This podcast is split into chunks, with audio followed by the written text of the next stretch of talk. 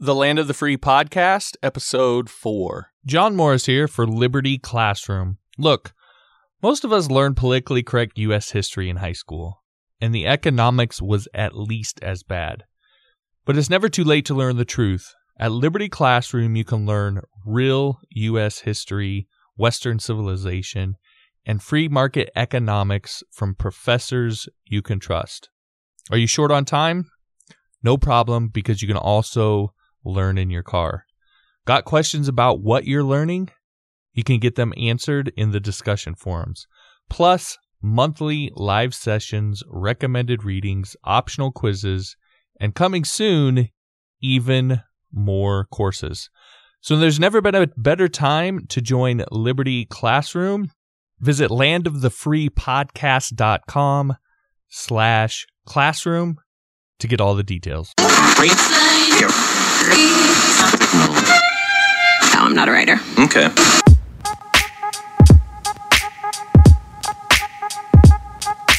The main reason we went into Iraq at the time was we thought he had weapons of mass destruction. It turns out he didn't. If we have not gotten our troops out by the time I am president, it is the first thing I will do. I will get our troops home. We will bring an end to this war. You can take that to the bank. Tired of tired of being peaceful and tired of being calm. You know, I ain't I ain't peaceful. I ain't no protest. I'm violent. rocks and bottles, and you can see tear gas canisters being fired. There are reports of, of gunshots also being fired. If I could have gotten 51 votes for an outright ban, I would have done it. Hey, everybody, welcome back to the Land of the Free podcast. I'm your host, John Morris, and I'm rolling solo this episode. Mike is out gallivanting around in California. So I guess that means he's going to come back and start talking to me. He's going to be full progressive and talking to me about the welfare state and all sorts of crazy things. We'll see when he gets back what what he's up to. Now this episode we're going to go into Donald Trump. And I, I didn't want to do this because I know Trump gets more attention than he probably deserves. But this latest kind of fiasco, I think, is worth talking about because there's some things about it that really stood out to me. And I think for libertarians, especially, are something to pay attention to. Now, before I get into all that, if you haven't yet, be sure sub- to subscribe to the podcast so you don't miss an episode. You can do so on iTunes at landofthefreepodcast.com slash iTunes if you're on Apple devices. For Android devices, we are on SoundCloud as of now, although when Google Play finally comes out with its podcast thing, we're already on there. But right now for SoundCloud, it is landofthefreepodcast.com slash SoundCloud. And of course, as always, right on YouTube, landofthefreepodcast.com slash YouTube. All right, so this came up because I was talk or I was watching Fox. Now, before you go off on the whole faux news rant and, and call me misinformed and all sorts of names, I watch Fox News every now and again. I watch CNN every now and again. I watch MSNBC every now and again. I kind of hit all three just to get kind of a view from all these different perspectives on the things that are going on. I know that that's not necessarily going to give me the whole truth, but I think it does. Listening to the different perspectives helps to kind of identify the things. You know, when you see something mentioned consistently across all three, then there's probably a decent chance that that might actually be true, and then you can kind of research it from there. So, I happened to be watching Fox the other day, and they were going absolutely crazy about Donald Trump's latest rhetoric. And so, if you missed it, they had the South Carolina debate, and it got really, really messy. And he's done a number of interviews since basically what he's doing is he said he he's calling out uh, both Jeb Bush and really George Bush, saying that 9/11 happened on Bush's watch on wa- Bush's watch and implying that Bush was kind of implying that Bush was to blame for it. And he also said that Iraq was a disaster and that initially he said Bush lied to get us into that war. And that there were no weapons of mass mass destruction. Now he did back off of that a little bit and has kind of said, "Well, I don't know if he was lying, but I know that there were no weapons of mass destruction." So again, kind of implying the lie. And even after the bait, he kind of has stuck to that and he's really been kind of hitting these points about 9/11 and Iraq. Now, when I first saw this, I was dumbfounded. I remember I actually sent a message to Mike the the video. I sent it to Mike and was like, "Uh, what? Like what is he talking about?" I actually agree with Donald Trump. It's funny, Samantha Bee, if you don't know, used to be on the Daily Show, now has her own show, and she actually did the same thing. She did this kind of whole segment and she obviously did some misleading stuff on Scalia. But then she went into Donald Trump and was like, "Wait a second. What? I'm I'm agreeing with Donald Trump. What's going on here?" And that's exactly how I felt. I was like, what in the world? Like, what is he doing here? So I kind of had to really sit and back and think about this and look into it a little more. So I started watching more videos and so forth. And it started to make a little sense to me what he's doing. And this should tell you a little bit about how strategic he is. And maybe you could even say how smart he is. Because what's happened is George has started campaigning with Jeb. George Bush is starting campaigning with Jeb Bush, specifically in South Carolina. And a big part of that, I think, is because South Carolina is kind of a heavy military area, a number of bases there. And you know, uh, apparently, people in that area still, more than other parts of the country, like George Bush. So Jeb brought him in to kind of help try and push South Carolina. And Trump, I think, recognizes that as a potential threat and is trying to hedge that. So he's doing what he does, which is kind of going after George Bush and being really kind of bold and dramatic and saying all these kind of really pointed things, which is that's his stick, right? And so, uh, again, it's it's strategic in that sense. Like it makes sense uh, to to really try not let that become something that gives Jeb an edge. And, you know, in general, the left loves to hate Bush. So the right kind of tend to, tends to have a natural reaction to rally around people that the left hates. And so bringing in Bush kind of will will create some criticism from the left for Jeb and maybe get some people to rally around both him and as a result Jeb uh, kind of wrapped in that whole thing. So I think again Trump's being really strategic in going after Bush in this way. Also, the South Carolina primary is an open primary, so he might also be looking to pick up some of the independent and possibly even some Democratic voters. There have been a few polls, uh, I believe, that have shown that there are Democratic voters that actually like Trump and have said they will vote for Trump. So he may be trying to pick up a few more of those by kind of taking that tact of that that the left takes that the Iraq was a bad idea and all this stuff. So the and the reason that I the reason that I think this is strategy and not what he really believes is because a it's really hard to pin down what he really believes. He changes quite a bit. But this foreign policy stuff, as far as I can tell, kind of seemed to come out of the blue. It came out of nowhere. So then you look at it and you're like, okay, so what's what's different? What's going on? So I think it's a strategic move based off those two things. Now, here's what's here's what's funny to me about this whole thing is you know, Fox has been going after Trump fairly consistently. So what I was watching the other day was actually Megyn Kelly on the Kelly file and you know, usually Megyn Kelly is pretty straight you know, there's times where there's things where it feels like she's being a little bit manipulative.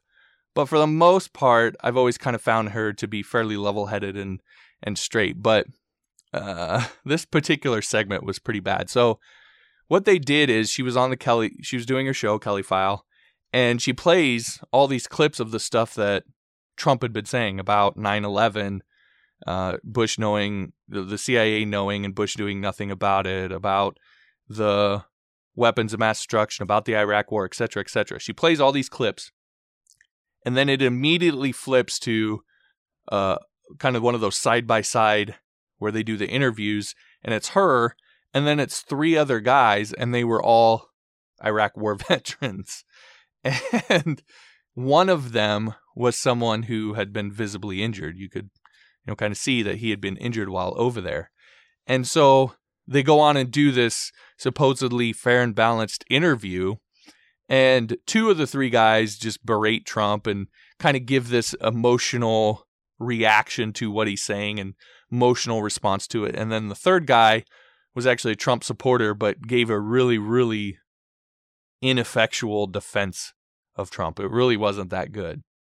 And the thing about it is, is for me, they Fox had already accomplished what they wanted to when they did the juxtaposition of the Trump stuff and then flipped to these three veterans. That's what they were really after. They wanted to create that dramatic kind of, or at least Ke- Ke- uh, Megyn Kelly wanted to. Um, they had created that created that dramatic shift that really, you know, if you're just watching it, not really paying attention, it makes Trump look pretty bad. So, uh, that uh, that was the whole segment, and it was just, uh, it was really really bad. Now, there's a couple of things about this. First off, that whole thing, that whole segment, it reeked of what Fox itself and a lot of people on the right criticize Obama for doing. If you remember, whenever there's some sort of gun control legislation that he's going to put out, or he wants to have some sort of press conference or whatever, a lot of times he would bring up the victims of the whatever shooting it happened to be that that brought this all up. He'd bring out the families of those victims. And Fox would rightly criticize him for doing that, kind of saying that he was wrapping himself in the, you know, I guess the blood of those victims to gain political points. That's a valid critique. Yet, here they are doing the exact same thing. They've taken these veterans that served over there and basically wrapped them around their their uh, political point that they want to make about Iraq, which has literally nothing to do with the facts. You know, I I was in the military for 11 years. I spent a year in Iraq. I think it was a disaster. I don't agree with us going in. So the fact that you're a veteran doesn't automatically uh, make you agree with Fox. So they've rightly criticized Obama for doing it, but now here they are doing it. The other thing about this is Trump is right. Now, again, I don't, Trump's not someone I agree with a lot of things on. But when people say things that are right, they should be acknowledged. And he is right. 9 11 did happen when Bush was president. Now, I know that people go back and say, well, you know, Bill Clinton had a chance to do it and he didn't do this, whatever. But the fact is, 9 11 happened when Bush was president. And there were, I remember reading reports, or maybe they, you could call them rumors, there were inklings that the CIA did know, had some knowledge that something big was coming. And there was some information out there that something like this might happen. And weren't able to obviously stop it. Now, obviously, that doesn't mean Bush knew about it and did nothing. But it is factually correct that 9 11 happened when he was president. So, again, you can't, it's, it's true. The other thing is, it's factually correct. It's true that there were no weapons of mass destruction in Iraq. Bush has in a press conference as much said that. Donald Rumsfeld said that. Now there's people who's come out and say, no, there were, there were, there were. Okay, the capability to make weapons of mass destruction and weapons of mass destruction are two different things. And the argument that was put forth, the justification for going to war, was that there were weapons of mass destruction, not the capability to make them.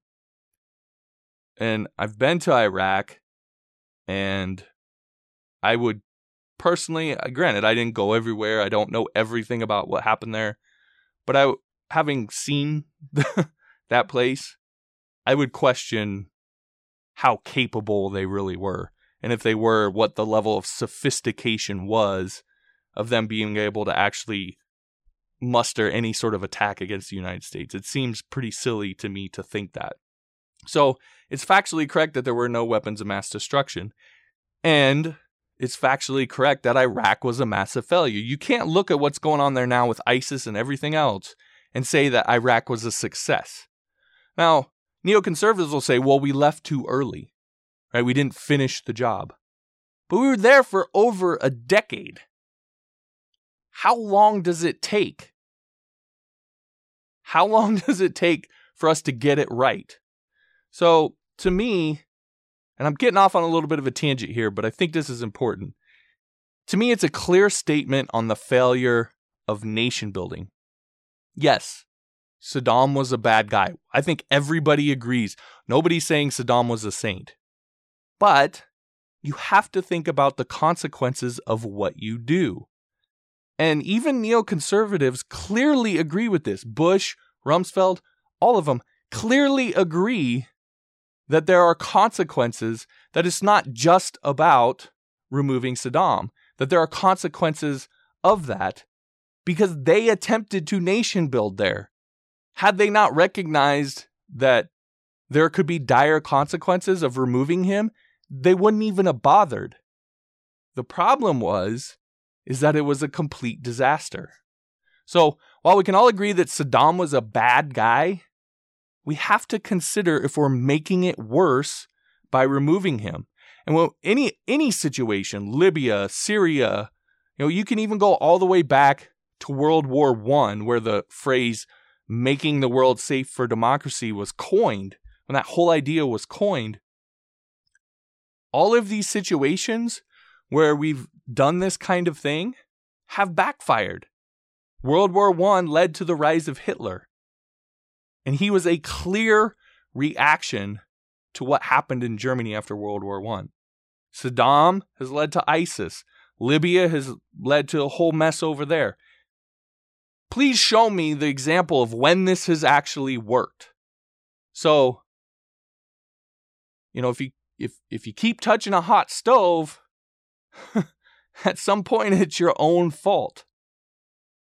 So, again, it's a clear statement of the failure of nation building. Now, getting back to Donald Trump, but before we do that, a quick word from our sponsor. We all know that our kids' education is a key piece of the future of our country. And as much as possible, we need to teach them the ideas of liberty so they can carry the torch into the next generation. But having homeschooled my children, I know that finding the right curriculum and resources to teach those ideas can be incredibly difficult. At least until Ron Paul launched his very own homeschooling website. Because now you can get Liberty education for your kids straight from the horse's mouth. And many of the programs are free for your younger kids and priced lower than most curriculums for the older ones. So if you're fed up with the public school system and ready to give your kids a rock solid foundation in liberty, visit ronpaulhomeschool.org to get started. Look, this is what Trump does. This is why he's winning. Because he himself is a reaction to the nonsense of the left. I truly believe this. That the only reason that he's having getting any sort of play, the only reason he's getting any sort of following is because the left has got so nonsensical with their their critiques with their political correctness stuff with the way they argue uh, in politics. It's got so nonsensical and just over the top. That's the only reason a guy like him can exist because people are tired of it and they want someone who will actually stand up to it and not be afraid. And that's what he's doing. So, what people don't understand is that every attack of him actually makes him stronger because it reinforces the point that he is. Not necessarily the points he's making, but the point that he is. And so it strengthens his appeal because it makes people say, yeah, you know what? He's right. Just like I did, even though I'll never vote for the guy. So that's why every time like pundits and his opponents attack him and they think he's done, how many times have they said, oh, he said this thing, he's done? I think there was a John McCain thing he said, and now this whole Bush thing, and there's been a number of different things where like, oh, he's done. And what happens? Not only is he not done, his support actually grows. He basically turns every attack into a positive for himself. And that's because he is a reaction. He's different. He's a reactionary vote. And frankly, the left can't help itself. Because they only have a they have a very limited set of tools to use to try and argue their points, and he's com- completely flipped them on their head. Every time they use one of those tools that in the past has worked incredibly well, it actually works to to help him grow his support. and it's to be honest, it's kind of funny to watch.